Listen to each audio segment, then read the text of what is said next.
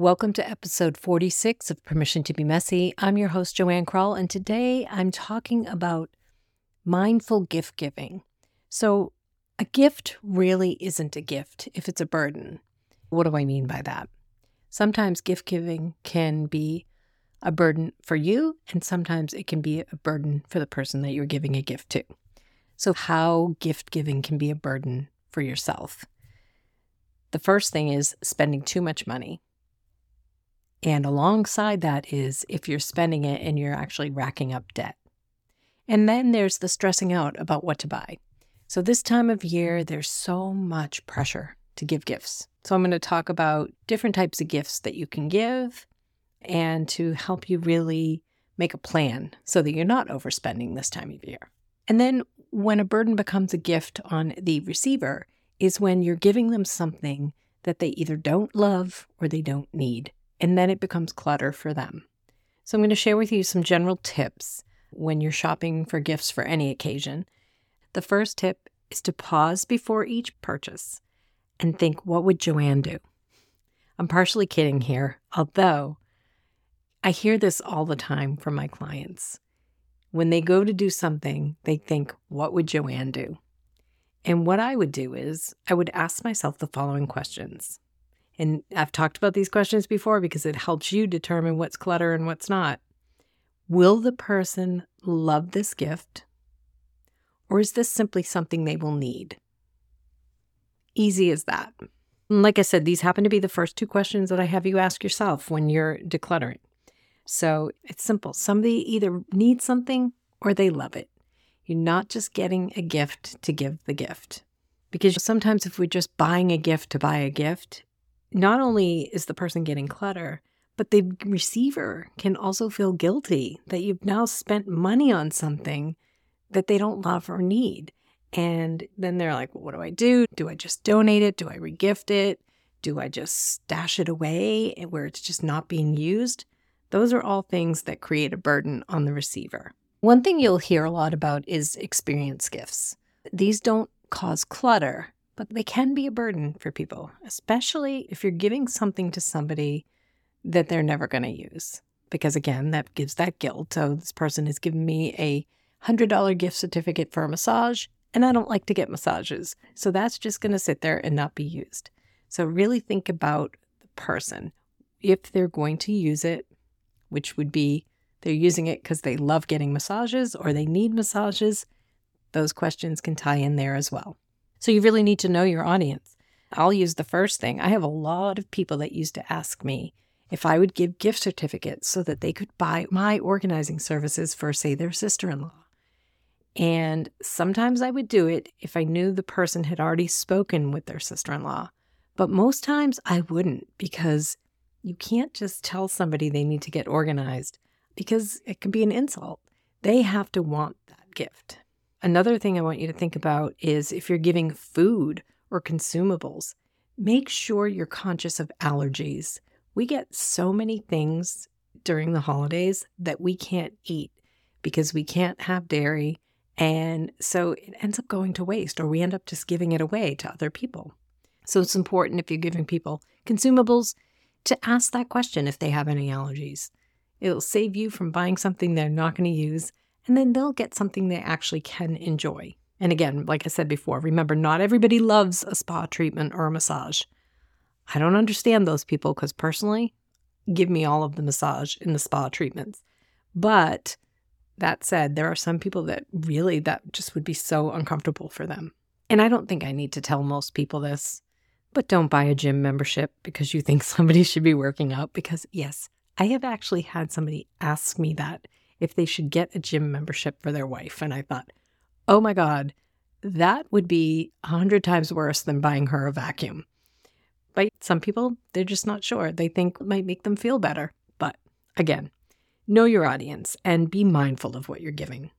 Okay, so now I'm going to give you some gift ideas. The first thing would be gift certificates. Again, the, the spa, the massage, the mani pedi, facials, any of that, assuming the person would want that. But also to go a step further with that, if they're already doing that, find out who they're doing it with, because that may be the person they're comfortable with. A gift certificate to their favorite store. especially if it's a place they wouldn't normally splurge. But that said, be mindful of how much you're giving. If everything in the store is $200 and you're giving a $50 gift card, and they have to spend the other $150 and they may not want to do that for a while, and that gift card may end up getting lost. That's a big thing.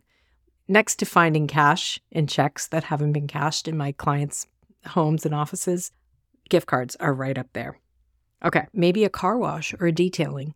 If there's somebody that likes to keep their car wash, find out where they go, get them that. If it's something they're regularly doing, giving them that gift certificate could be really helpful. And then maybe to their favorite hair salon. Most people do get their hair cut, whether it's the barber or the hair salon, whatever it is. Go to the person they go to and find out how much a service is. Get it for that amount, or just give them an amount towards it because they're going to be using it regularly. Another thing you could do is give the gift of a membership.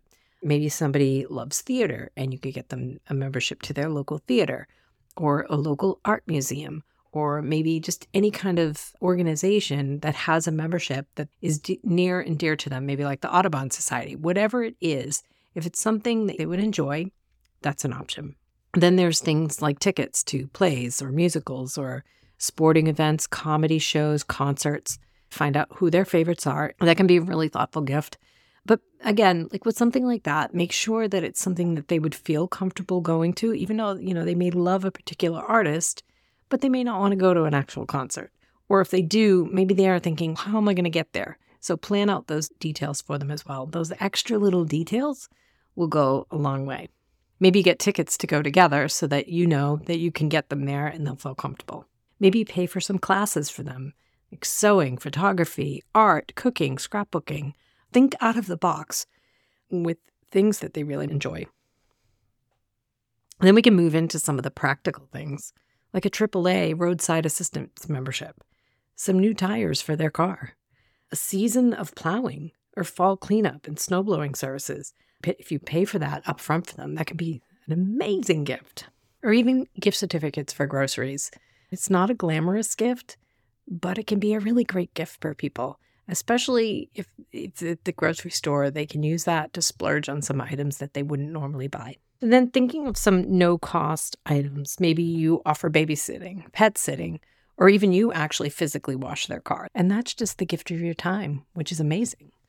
It's thoughtful, there's no debt. Nobody feels like you've spent all this money on them, whether they use them or not. There's no, nothing lost. You've offered and if for some reason they don't take you up on it, there's no underlying guilt there. And then some other things that can be really good is if you know somebody who has um, young children, maybe getting them a hotel stay while you're babysitting for them. That would be an amazing gift. I would have loved that back when my kids were little. Or like any kind of family vacation. And this would go within your family. Maybe you all take a vacation together instead of actually exchanging physical gifts anything that you can do together and make lasting memories, I think those are just the best gifts. Now, all of this said, keeping track of it all is super, super important. It's really good to keep track of who you're giving gifts to and when throughout the year, and, then keeping notes like their favorite colors, their sizes, their hobbies, and then logging in what gifts you've given them in the past. And you could keep this in a simple notebook or a journal or a project management software there is an app called Santa's Bag. I'll try to find the link and put it in the show notes as well so you can see that. But just to keep track of everything, that can be really helpful. It can keep you from overspending and just it makes you think about what you're buying. Plus, if you've bought all these gifts, I don't know about you, sometimes I'll buy a bunch of gifts and then I'll hide them. and then what did I buy? And I forget. So, having that detailed list can be really helpful. So the bottom line is know your audience, make sure that you're giving them what they love or what they need. Make sure you're not going into debt just to give gifts. If you're strapped for cash, think about things that you can do that are inexpensive, using your time. Maybe even you decide with certain people that you're going to stop exchanging gifts. There's nothing wrong with that. And I hope this helps you. I'm recording this in the beginning of December. Many of you have already started shopping because we had Black Friday and Cyber Monday and all of that. A lot of the last minute purchases are really what end up costing us the most money. And we're also less thoughtful at that time because we're just panicking to get a gift, to get a gift. So happy gift giving. And actually, if you want to go back and listen to episode 28, when I talked about what to do with unwanted gifts, so that would be for yourself, you might want to listen, give that one a listen. I'll put the link to that in the show notes as well. And as always, I'm wishing you much progress, peace, purpose, and the permission to be messy. Thanks for listening.